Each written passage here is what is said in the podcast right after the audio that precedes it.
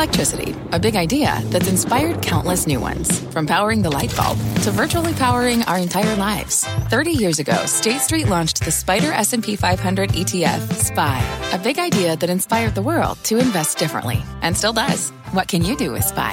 Before investing, consider the fund's investment objectives, risks, charges, and expenses. Visit ssga.com for a prospectus containing this and other information. Read it carefully before investing. SPY is subject to risks similar to those of stocks. All ETFs are subject to risk, including possible loss of principal. Alps Distributors, Inc. Distributor.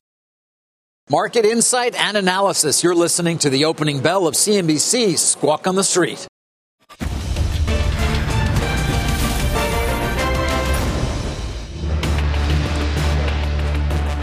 Good Thursday morning, everybody. Welcome to Squawk on the Street. I'm David Faber with Leslie Picker and Mike Santoli. We are live from the New York Stock Exchange. Jim and Carl have the morning off. Let's give you a look at futures as we get ready to start trading one half hour from now. And as you can see, we are set up for what appears to be a higher open. We've had a lot of that lately. Our roadmap this morning, though, starts not with the markets, but with Ida's aftermath.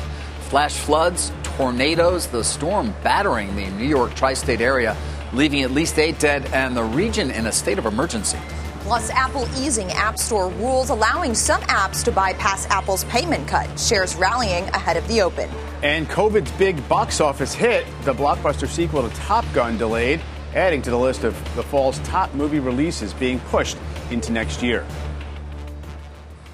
All right, well, we're still dealing with the remnants of Hurricane uh, Ida, which has been battering the Northeast, has made uh, everybody's desk, everybody at this desk this morning's commute a little bit uh, tenuous. But we're all here. We're all here. You, I think, perhaps, Leslie, had the most to, to uh, to deal with coming I, from outside the city. I had the lowest margin of error considering my commute was already the longest. And so it, I think, quadrupled this morning yeah. in order to get here. But it was fascinating. I mean, we woke up about 4.30 went downstairs basement flooded of course like i think a lot of people in the tri-state area uh, experienced. That was uh, you took that picture that was right? about five minutes into my commute wow. right there uh, getting onto a, a, parkway in westchester in the outskirts of new york city. Uh, and it was basically a, a river for all intents and purposes. We saw cars abandoned all over the streets. We saw trees down that had totaled cars that were abandoned on the sides of the streets. Um, and it was just it was basically mayhem even this morning after the rain stopped. And you, you see the horror stories on social media and elsewhere all across the tri state area. It's just it's yeah, remarkable. that's the subway, of course, which is still not really operating uh, at anything close to uh, normal levels. In fact, none of us could get down here via the subway, which we typically use. Although at least the streets in New York City itself were not too bad. Uh, yeah, in Manhattan, it seems like. It, yeah, you had but, a few uh, hours to drain out. Yeah. Yeah. Towns in New Jersey, a lot of flooding. Newark Airport, Central Park, of course, getting 3.15 inches of rain in an hour last yeah. night. They said it was like a once in 200 year flood. Or you something that a lot, along those lines. 500, 500 year, well, flood. Well, the rainfall total was oh, okay. 500. Yeah. So we get, you're right. We hear that a lot lately. We were just talking about, oh yeah, that last hurricane that we experienced, or the remnants of that, just a few weeks ago. Wow. And or a week or two ago, and you know here we are dealing with this again. It just yeah, I don't, like I don't know that you know that like markets too. It doesn't really conform to the long-term statistical probabilities. We have more, you know, two sigma events, so to speak, than you're supposed to, based on how long we've been around. But uh, absolutely, let's uh, actually get more detail on this. Go to Contessa Brewer for more on the remnants of Ida. Good morning, Contessa. There's a takeaway from Leslie's story about trying to get into work today. It is that it's going to take a long time if you have to go into the office. And you've got mayors and governors of multiple states saying, please stay home if you can. So, for instance, in New York City right now, we still have major disruptions in the subway line. The head of the MTA says, Full service should resume by this afternoon, but right now, uh, much of the MTA is still shut down. Amtrak had suspended service this morning between Philadelphia and Boston. People showed up at the train station and had not been aware that their trains had actually been canceled at that moment. In Philadelphia, there are disruptions and cancellations to SEPTA, New Jersey Transit, that all important commuter train lines to get into the city. Um, all but one line was suspended this morning because of flooding, because of down trees and power lines and things like that. All right, let's show you one of the major ways people get into Manhattan, the FDR. This is a major thoroughfare that runs up and down the whole eastern side of Manhattan. It was flooded, cars abandoned. That then blocked traffic. So what I've heard this morning, and this is not just um, peculiar to New York City or unique to to New York City. This is across the region. There are people who are, are, finding that the way that they normally have to get to work is blocked, or or they're having to change their path somehow. Look at all those cars on the FDR. All right, Newark. Newark saw more than three inches of rain in one hour at the airport. The airport was flooded. Flights were suspended. There has been a partial resumption of flights this morning. So if you're flying in and out of that all important United hub today, check ahead to make sure that your flight is scheduled.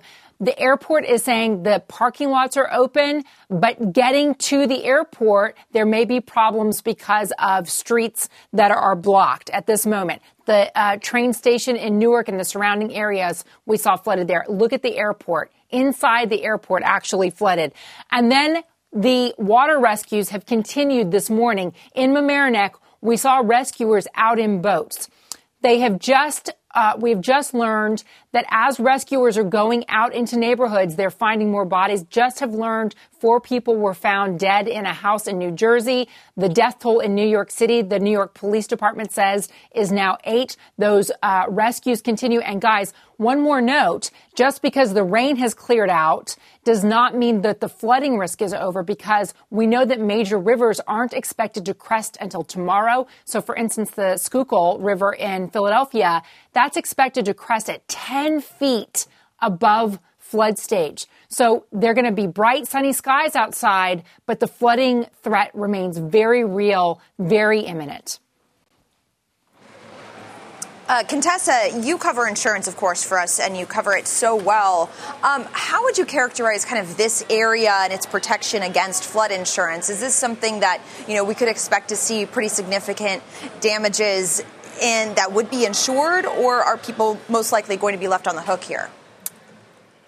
Now, remember that a lot of times for um, for flood insurance, like from a hurricane, um, you would need specialized flood insurance. People who live in low lying areas uh, where they're required to have flood insurance for their mortgages may have that in place. But you know, so so we'll have to wait and see how this breaks out and, and what it's characterized as. The wind damage was significant in some places. There have been multiple tornadoes that touched down and trees that have come down. Remember, because the ground was so saturated already, when trees come down, those are covered events from uh, property and casualty insurance. We, we know from analysts who cover this uh, industry that they thought Ida was about a $25 billion impact along the Gulf Coast. That was even before it hit the Northeast. Now you look at the widespread damage here, it will be significantly higher. Reinsurance may kick in for a lot of these insurers. Uh, in the Gulf Coast, State Farm is the big in- insurer, and AIG and Chubb have far less exposure. Travelers has less exposure in the Gulf Coast. Let's see how that breaks out in the Northeast. And one more note here you can expect to hear this. Eh, you know, Mike points out two events do not prove climate change, but the insurers themselves are saying their clients and and the brokerage clients have got to pay attention to the risks that come with climate change because this is the first major hurricane of this Atlantic season and has done a lot of damage. That's a really good point, Contessa. It kind of throws into whack all of the models that I'm sure they've used historically uh, in order to assess the cost for insurance. Thank you for joining us today and for staying on this important story. Sure. Now, we also have some more video from this morning's commute, uh, just speaking about kind of the lives in danger. We saw a lot of cars that were kind of left abandoned. We saw some very heavy moving water even just this morning. So it's pretty remarkable just the fact that even though the rain has stopped, you know, six, seven, eight hours at this point, just the, the after effects, as Contessa was mentioning, it's going to take hours, if not days, for that water to truly recede in some of these areas that truly are just not used to experiencing this type of weather, guys. Yeah, and uh, you know, you don't you don't know the uh, the overall impact, people weren't really coming to work. It wasn't necessarily a regular, re, quote, regular week. So maybe, uh, you know, people could just sort of extend the weekend. Exactly. we can sort it all out. I hope so. Now, uh, we enter today's session with Apple and Alphabet each trading at all time highs. For a look at what's ahead for big tech stocks, we're joined now by D.A. Davidson and Company Managing Director and Senior Research Analyst Tom Forte. Tom, thank you for being here on this day. Now, can you give us just kind of a big picture sense of what's going on with big tech right now? What's going on in terms of sentiment uh, and really just the shrugging off of any type of, of risk or negative news that seems to be, uh, you know, affecting this sector? Sure. So when I look at it on a company by company basis, I think for Google, investors are warming up to the fact that Google owns the most valuable video asset being YouTube. When you think about the advertising revenue they could generate on YouTube and their relatively favorable margins versus Netflix, on the cost of scripted content. I think that's what's driving Google, in addition to the fact that they're lapping easy compares when you think about the pressure on digital advertising at the start of the pandemic.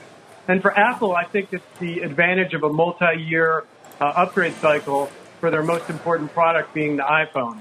I do think, though, that investors are shrugging off the antitrust regulatory risk for both, which I do think is meaningful and something we're following closely. Now, Tom, it seems like investors are also shrugging off this idea that it's allowing uh, some apps to kind of bypass their app store fee. This news out this morning um, that allow some of the apps, including Netflix, to provide links to their websites for user payments, uh, which allows them to kind of get around that 30% app store fee that's become a little bit more controversial. Uh, investors don't seem to be reacting to that, though, this morning. Why not?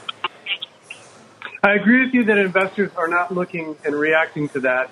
And that's a good question on why. Uh, my thesis is that over time, that 30% commission that Apple collects from the App Store uh, could decline to a lower number, such as 10%. I think maybe the hope from some investors is that if Apple can make this adjustments on its own, it won't require the government to step in and maybe come up with a more onerous solution for Apple. But I do think it's curious that investors are giving the stock a pass on that important development. Tom, real quick, just to come back to valuation of both these names, where are we? Uh, I mean, they're both coming off of incredible quarters, top line and bottom line growth, but where are we on multiples? Yep, so Apple's still trading at a premium multiple to where it has historically, uh, given that it was able to achieve a higher multiple on the higher margin non hardware revenue. And then Google, I think, is more reasonably uh, on a valuation basis versus historical, because again, it's spending for it's benefiting from the rebound in digital advertising. All right. Tom Forte, thank you for joining us. My pleasure. Thank you. Keeping, in, keeping an eye on both those stocks, of course, this morning as well as they uh, uh, hit new uh, potential highs. Coming up, though, Ford is due out with monthly auto sales. That's uh, just a few minutes from now. Plus, what Cathie Wood tweeted about autos late last night. Take a look at futures as we get you ready for an opening bell about, uh, let's call it 17 or so minutes from now. More squawk on the street straight ahead. Every day, thousands of Comcast engineers and technologists put people at the heart of everything they create. Like Oluseyi, a Comcast engineer who grew up bonding with his dad over sports. This inspired him and his team to create AI Highlights technology that uses AI and machine learning to detect the major plays in a sporting event. So millions of fans have a way of catching up on their favorite sports. Learn more at ComcastCorporation.com. Let's get straight to the point. You want to grow your portfolio to fight rising costs of inflation or pay off your debt or anything standing in the way of you and financial freedom, right? Yahoo Finance, our sponsor today, can help. For more than 25 years, Yahoo Finance has been helping great investors like you. Whether you're a seasoned investor or just looking for tips, Yahoo Finance makes it super easy by putting all the tools and data you need in one spot. Yahoo Finance takes a holistic look at the financial news cycle, including breaking news, original editorial perspectives, analyst ratings, independent research, customizable charts, and more. You can securely link your brokerage accounts for a unified view of your wealth, including 401k and other investments. That's how Yahoo Finance gives you insights and helps you take a look at your wealth in its entirety. That big picture perspective is what great investors need. For comprehensive financial news and analysis, visit the brand behind every great investor, yahoofinance.com, the number one financial destination, yahoofinance.com. That's yahoofinance.com. Ford is due out uh, very soon with its retail sales figures for August. Phil LeBeau is going to have those numbers for us. Let's get over to him now. Phil. Uh, David, as we wait for these numbers from uh, Ford, uh, we're not expecting anything uh, fantastic, not just because of what we're seeing in terms of the chip shortage uh, impacting demand, or supply, I should say, but also because what you're noticing when you talk with dealers is that there are a number of buyers out there who they would like to buy, but they're not seeing the supply that they're looking for. So as a result, I wouldn't call it a buyer strike, but I think what we're seeing in the market right now is definitely a number of people who are saying, I want to buy, but I'm not just going to buy to buy. I'm going to wait until I can get what I'm looking for. So it's a bit of a chicken and an egg situation. We'll get the Ford numbers here um, shortly. We expect them to be negative as they were for uh, all of the automakers yesterday. The industry sales pace, 13.1 million vehicles for some perspective in terms of how much the market has fallen off over the last four months, the pace of sales in April was 18.5 million. So it's down, you know, what, 25, 30% uh, in terms of a pace of sales in just four months. And again, this is largely because the automakers just do not have the supply of chips to not only meet the current demand, but also restock their inventory. All right, so Ford, uh, the F 150 pickup production is where now, and what are our expectations again? Given we're looking at it right there, uh, where were they? You know, just give us some perspective here, Phil, where they were and where they are.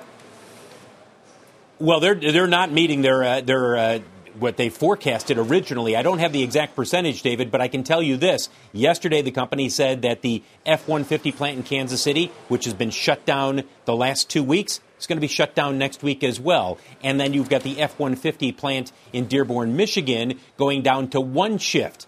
So there is clearly a restricted number of these vehicles that are being built. And I know from talking with Ford dealers, they've got people who are saying, I want an F 150. Do I have to order it and then wait? And in some cases, they do. And when you're ordering and waiting right now, uh, it's going to be a lengthy wait because the backup in terms of the ability to get the chips and to complete these vehicles, it's there and it's real and it's going to last for some time. Um, Phil, I have to ask you about this Cathie Wood tweet from last night yes. where she talked about how auto buyers, the, the decline in auto sales is really due to this idea that buyers are abandoning gas powered vehicles in favor of electric. Is that the sense you're getting based on kind of the itemized demand that you're, you're seeing within the market? Right. No, that is not the sense that I'm getting. Here's what I think Cathie Wood was getting at. If you read her tweet carefully, she mentions the chip crisis and she says it is a real impact in terms of what's happening with auto sales. She also says, I wonder what is happening as she believes people are abandoning gasoline powered vehicles for electric vehicles, but she doesn't say, doesn't say it immediately, says over a long period of time. It is going to happen but it's not going to happen immediately. And as far as a percentage of sales guys being up, it's up like 30% for EVs. We're coming off a really low base. So, yes, it looks like a big conversion, but we're just not seeing the numbers that would support her saying people are abandoning uh, ICE vehicles at this point. Uh, Phil, I think we got the numbers from Ford. I don't know if you had a chance to review them, um, but I'm, I'm yep, seeing them come go. up here. Um, Down 33.1%. Yeah, 124,176 units. Um, and remember, David, like. August is typically August is typically one of the busiest months of the year for automakers. The sales, if they're not at the top, they're close to the top. Typically, we see a sales pace of 16 to 17 million vehicles. Sometimes it's closer to, to 17, maybe 17 and a half million vehicles. We're nowhere close to that. And that's why you have what we have right now. There's just no inventory. And as a result, drive around to a dealership sometime. Look at how much empty space there is on the lot right now. That's because there's just not the supply. Yeah. Uh, yeah, it's uh, certainly uh, being down 5 million uh, units at an annual rate for North American sales is not accounted for uh, a few hundred thousand going toward Teslas. Uh, Phil, thank you very much. coming up, Texas bet. Governor Greg Abbott. He'll be on Squawk on the Street in the next hour. We'll be right back. What's on the horizon for financial markets? At PGIM, it's a question that over 1,400 investment professionals relentlessly research in pursuit of your long term goals. Specialised across asset classes, but united in collaboration. Our teams provide global and local expertise. Our investments shape tomorrow, today. Pursue your tomorrow with PGIM, a leading global asset manager. Wall Street back to work, although my guess is mostly virtual today, following last night's record rainfall and flooding in New York City, brought on by the remnants of Hurricane Ida. Let's go to Seema Modi for more. Hi, Seema.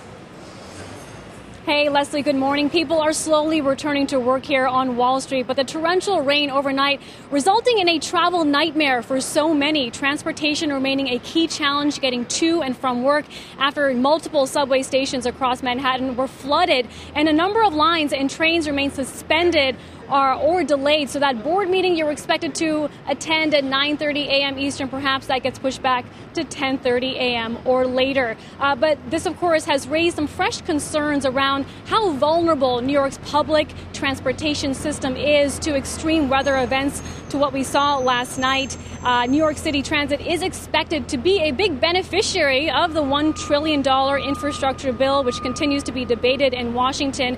MTA, which operates New York subway Airways is expected to receive around $10.7 billion in federal funding. So we'll see if the weather events over the last 24 hours impacts those talks, if at all. Speaking of travel, traffic continues to build in and around the city. A number of people telling us on their commute in today that they walked or biked into work. Now, you can take Uber or Lyft, but it is getting expensive. I tried to book a car just about an hour ago from outside of the New York Stock Exchange to Midtown West. It's cost around six 65 to $80. So surge pricing is certainly kicking in. That's actually come now down to around $45. But for some individuals we spoke to in the financial community who came into work today, they no longer have the luxury of working from home. A number of traders we spoke to, market makers, they actually told us they don't have that infrastructure that they were given from their company, uh, let's say this time last year. That's no longer available in their home office. So they had to come back to work, and that's exactly what they're doing today. David? All right, Seema, thank you. Seema Modi, of course, speaking of Wall Street. We got an opening bell uh, less than six minutes away. We're going to talk a lot of stocks. Stay with us. Shares of Chewy down sharply in pre market trading. The pet products retailer posting a wider than expected quarterly loss and missing on revenue. Customer levels disappointing the street. In particular, here's what Chewy CEO had to say yesterday on Closing Bell about the company's website traffic you know, Q2 traffic was flat to a little bit down, but traffic to Chewy's website, to our platforms, were actually up 20%. That tells you two things. One, that the consumer inflow to our platform and their buying behaviors are strong. Secondly, it tells you that we're actually picking up share from a market that actually is reeling from kind of the, you know, the post impact of the highs of the last year. Yeah, I mean, picking up share, probably no doubt uh, for the rest of the pet uh, uh, supplies industry, but just not quickly enough. You see the stock indicated down 9%. Uh, this stock peaked at 120.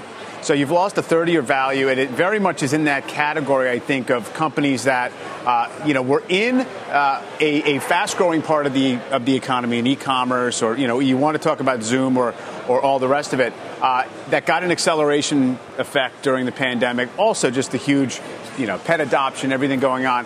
And now it's about what's the real run rate? You know, prove prove that it wasn't just a, a pull forward and a surge. You're trying really hard not to say tailwind, but I know yes, you really right. wanted to. Yeah. Um, but no, I think what's interesting here is that it kind of is this microcosm of what we're seeing across the board with retail in terms of the higher labor costs that are taking place. That affected their bottom line.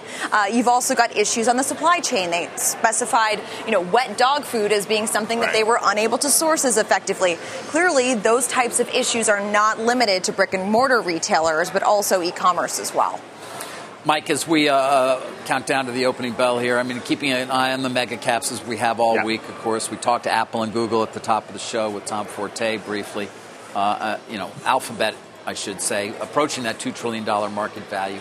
Also noticed NVIDIA shares have had a surge of late, not yeah. quite in that top tier, but it is $560 billion in market value. Yeah. And one of the great performers over the last few years, of course, as we know, and a favorite of my colleague Jim Cramer. That's right. We also know. Yeah, no, the, the, beyond the FANG, the super growth favorites uh, have been taking the lead. You know, Tesla's been acting very well, too. It's also right in that sub trillion dollar uh, range. So uh, we have had a perking up of the old NASDAQ trend that peaked about a year ago today, actually, in terms of outperformance here at the opening bell here at the NYSE. You can take a look at the real-time exchange. We should see a bit more green on that board as we uh, open up the stocks. Real estate investment company Site Centers did the honors here at the big board. Over at the NASDAQ, residential medical equipment maker Quipt Home Medical uh, and we do have a lot of green on that board. Mike, come back to that theme that you were discussing. I mean, sort of a resurgence of life to the extent, right? Tesla obviously is still up only 4%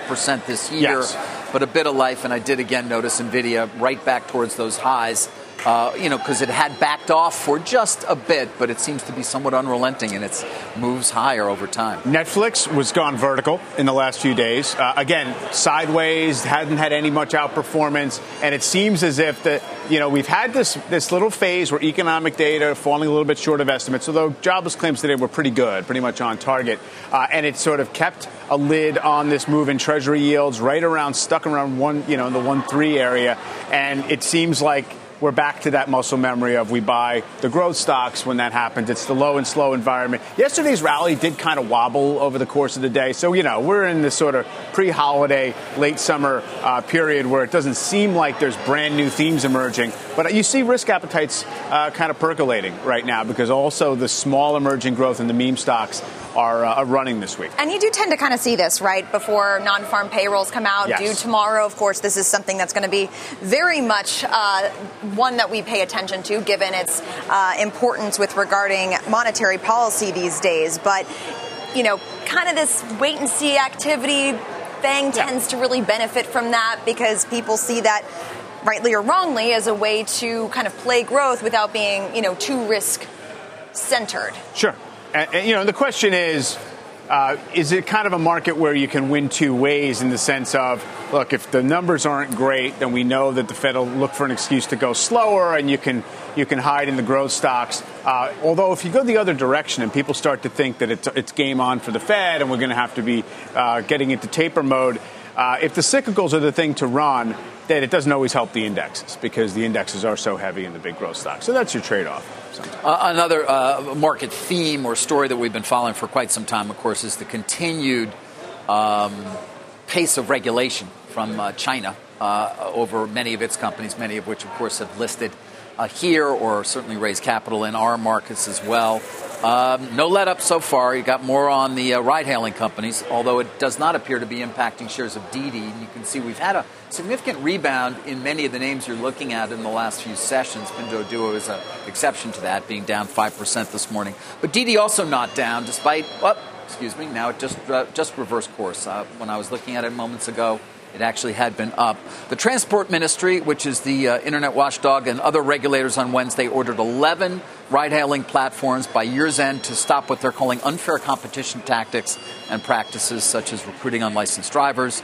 That was a statement that was published Thursday morning in Beijing. Of course, they're uh, well ahead of us. So, uh, yet more coming at the ride hailing platforms. And as we say many times, any investors who continue to hang on here or have gotten shellacked over a period of let's call it months now, are just wanting to know when is it going to end, or what, when do I know that there's a baseline of regulation that I can then start to make some decisions about in terms of the economic viability for these companies. So far, no end in sight. Yeah, well, it's interesting because in speaking with investors, and I know you have these conversations daily as well, you kind of get two schools of thought there's this one camp that people really feel like, given everything that we've seen so far, it's basically uninvestable. And then there's this other school of thought that believes, you know, China's not going to let these companies fail. They're major employers in the country. They're major uh, beacons of pride for a lot of Chinese people as well. And, and the consumers use these products. And so, kind of squaring those things on a day to day basis is really, really difficult. I don't know anyone who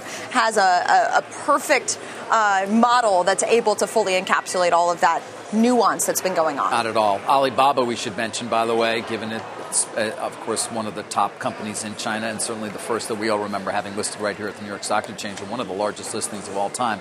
Uh, did say it's launching 10 major actions to promote common prosperity. Expects to invest as much as $15.5 billion by two, 2025 towards that goal of common prosperity. Yeah.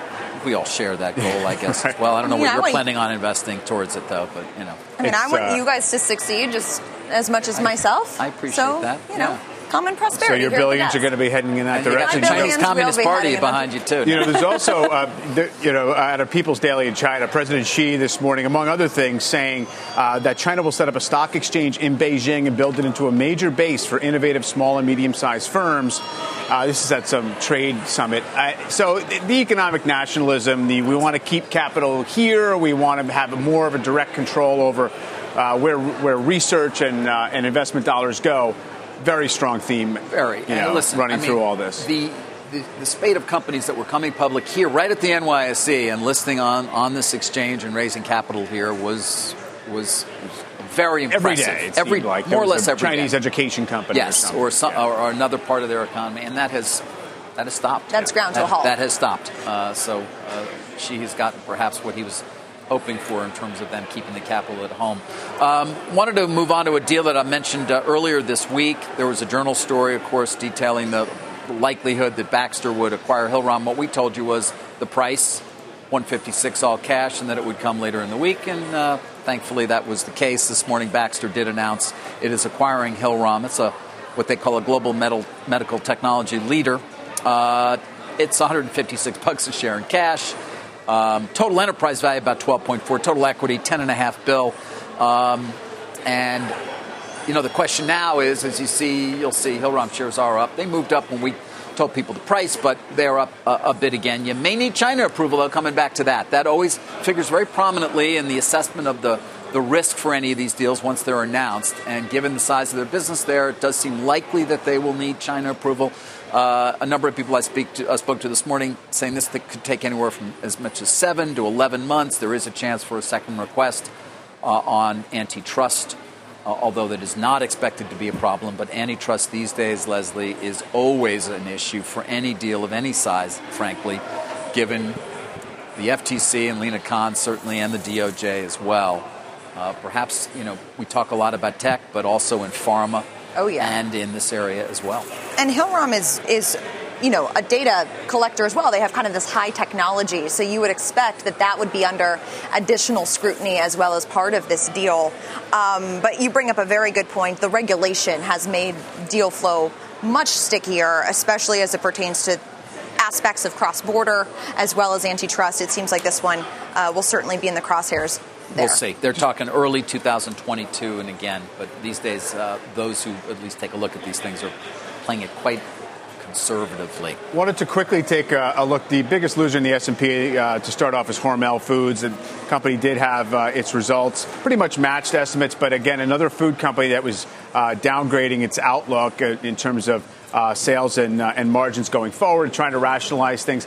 Yesterday was Campbell's. Now the stock bounced because it had really been very weak going into uh, into the print. But there's this real separation going on where specifically the food companies, the traditional food companies, uh, are really having their valuations compressed here relative to things like you know personal products like P&G and and, uh, and and Colgate still kind of trade 22, 24 times earnings. You got Kraft Heinz and, and Campbell's and Hormel. Uh, Hormel's not quite as cheap, but they're just much cheaper. And you know, if you remember back in the in the in the kind of uh, pantry loading days of 2020, there was this line of these companies saying, you know what, people are rediscovering our, our products. They're kind of reestablishing their affections for our brands, and it's going to carry. And maybe that there's some truth in that, but it seems as if right now is a big hangover effect of a lot of people uh, had great years last year in these in this industry, and now they're dealing with the cost side of things and just a slowdown in demand. So uh, Hormel down uh, something like uh, just under two percent right now. Yeah, it makes sense. I mean, I don't know about you guys, but I stocked up on all those foods, and guess what? They're still They don't go fine. bad. They don't Yeah. go bad. So That's you don't need to keep idea. buying them. Right. Um, you know, speaking of a big mover today, Apple uh, really having some pretty strong performance 1.3%, yep. which for a $2.5 trillion company uh, is significant. We, of course, talked to Tom Forte earlier in the hour about some of the tailwinds that company has been experiencing. And so, you know, despite news that would indicate it, they could be feeling some margin pressure, uh, investors seem to be shrugging it off and sending the stock upward today. Yeah. Halo effect of all these little incremental, like new features and you know driver's licenses in your wallet. It's stuff that doesn't necessarily filter directly through to the numbers, but you know, it, it creates excited. a little bit of a sense that there's a lot going on there. I mean, yeah. don't yeah, that quarter, uh, and again, 81.4 billion in revenues the last quarter. I mean, I still come back to those numbers. It was a 36 percent increase in revenues. What yes. they do, 39.6 billion in phone, up 50 percent in iPhone sales and obviously made over $21 billion in income. That was last quarter. Didn't get that much of a response, but as, as Mike is, you see, just last week, it's, uh, it's been responding. But you know how it works with Apple, of course, because it's going to be this big launch quarter uh, for the iPhone, and the sales numbers are, are kind of through the roof. And then we're going to quickly dial ahead to, uh oh, the new fiscal year is starting, and it's going to be tough comparison. So if I look at, you know, September 2021 uh, fiscal year, sales are supposed to be $365 billion uh, for Apple, 378 next year. That's not much yep. growth. But Apple's been able to navigate through those periods very, very well with the financial engineering and the fact that they stay profitable and the upgrade cycle and the services. That has to be the story going into next year. Yeah, that's um, because I want to do a story that's not stock market related, but certainly one that is important in the business community and one we've been following here for quite some time. I'm talking uh, about what is now the official settlement between OxyContin maker Purdue Pharma. Uh, and the courts, and obviously so many of the plaintiffs, the states, uh, they have reached that what roughly four and a half billion dollar bankruptcy settlement. It will shield the owners. Uh, or the former owners of Purdue, members of the Sackler family, from uh, lawsuits that would accuse them of contributing to, of course, the nation's opioid epidemic. Uh, that would be in exchange for providing the funds that they are to combat uh, the crisis. This has been a long time in the making. Uh, perhaps not any one side overly happy with it, but all signing on at this point, and it will provide a lot of funds to uh, deal with what unfortunately is um, a rising epidemic, certainly in, in, part because of the pandemic. It has exacerbated the problems. Uh, opioid deaths, I believe, this year uh, are at an all time high. Did speak to uh, Steve Miller, he's the company's uh, chairman who is cobbling this together. Of course, he has a long history in sort of restructuring. We had an, uh, an opportunity to, to, to talk back in March when this was first announced as a possibility before, long before it got to the finish line. But here's what he had to say uh, uh, about the settlement itself as proposed at the time. This is a milestone in public health history. Never before have you seen this amount of money, $10 billion, being devoted to opioid abatement. And I think when people think about it, they will come around to the notion well, I might have liked something slightly different, but this is certainly a lot better than going into endless, costly litigation that may end up with no proceeds going to anybody. That argument apparently winning the day with many of the states signing on, and again, the agreement to actually allow the Sacklers to basically avoid further lawsuits. Yeah, and the judge, of course, saying that the $4.5 billion uh, settlement was actually not enough, that he believed it should have been much more, but because the Sackler family had so much parked in offshore accounts, they weren't able to access that and, and get a higher number for, for victims here. So, uh, as you mentioned, uh, it's certainly not a result that either side seems very happy with. Um, you know, the judge calling it bitter. Right. Purdue will continue in business, and the profits from it will, or and or what is produced, will go towards this as well. Um, so it's almost operating as a not-for-profit um, annuity. Yeah, it's quite a story and quite a sad story, of course. So let's get to Bob Pisani, though, to get the story on this market this morning. Bob. You know, David, the endless bid continues. People are just amazed, but every day there's an endless bid. And this was a very nice open. I know it doesn't seem that way, but three to one advancing to declining stocks with no particular market mover. That's a nice open, and it's broad. I've been telling you there's been some complaints about some of the traders that the breadth of the market is uh, narrowing a little bit, and they don't like that. They like broad rallies.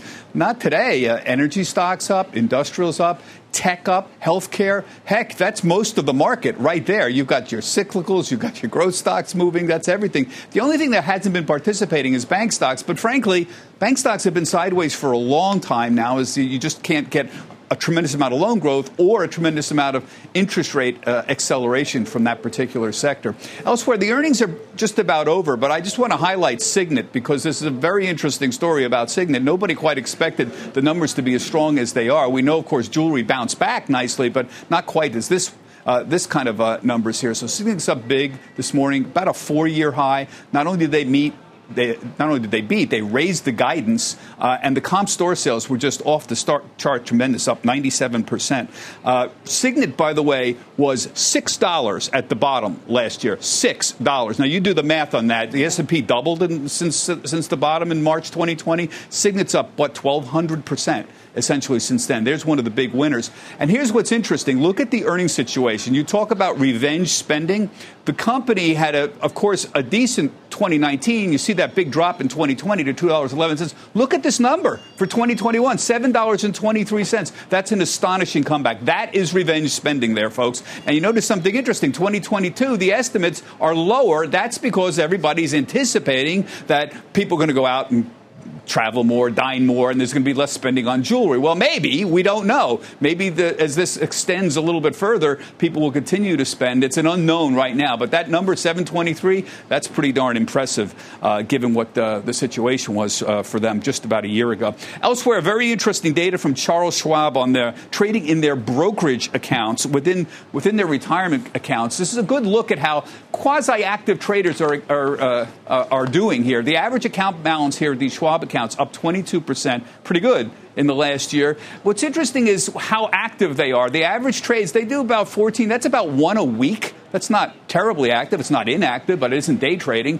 And they only hold uh, 12 positions on average. That's kind of interesting. Elsewhere, uh, they love tech stocks. Obviously, the most popular stocks over in, in these accounts at Schwab uh, are Apple and Tesla and Amazon. Uh, but interesting, uh, NIO shows up also as number six. That kind of curious. So there is some interest in some uh, out of the way stocks like electric, eels, electric vehicle stocks. In terms of who's got the most money, well, there's no surprise. The baby boomers have the most money in their accounts. But wait a minute, these millennials are not exactly poor. Look at this, um, Michael, $103,000 uh, in the from millennials in their Schwab accounts. So yes, that's one fifth of the baby boomers, but considering uh, they're 29 to 40 not bad. So even millennials are doing pretty well in this situation. Mike, back to yeah, you. not bad. Maybe not as well as uh, prior generations did at that age, but they're, they're catching up. It, uh, it would seem an accelerated rate with this market. Bob, thank you. Okay. Still to come, Texas Governor Greg Abbott. It's an interview you will not want to miss. But first, let's take a look at how treasuries are faring this morning as we await Friday's key jobs report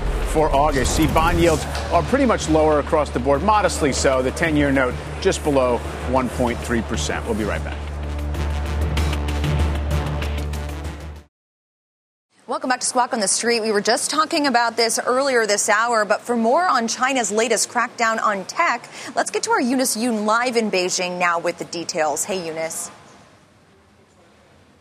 Hey, Leslie. Well, China has summoned 11 ride hailing companies, including Didi, to uh, have a discussion about rectifying unfair practices and change them by the end of this year. Uh, the Transport Ministry, along with other regulators, uh, said that the companies need to improve worker conditions as well as pricing for drivers and address unhealthy competition and disturbing market order. Now, this directive comes as companies generally have been scrambling to try to adhere to Beijing's new guidelines. Uh, for example, tonight, Alibaba confirmed to us that uh, a, a, local media report that they are going to invest 100 billion renminbi, so this is about 15.5 billion dollars, uh, by 2025 to support uh, President Xi Jinping's common prosperity goal. Now, a lot of that money is going to go to support SMEs as well as farming. Also, Weibo had said that it's started shutting down accounts that have been giving stock tips to their millions of followers um, in line with new rules to silence uh, accounts that, quote, badmouth the Chinese financial markets as well as economic policies. Uh, this also comes as China today said that it's going to crack down even harder on show business, especially celebrities, if they find out that they've been evading taxes. And then finally, of course, the backdrop of all of this has also been that a lot of companies have been very restricted in uh, looking for a place to IPO.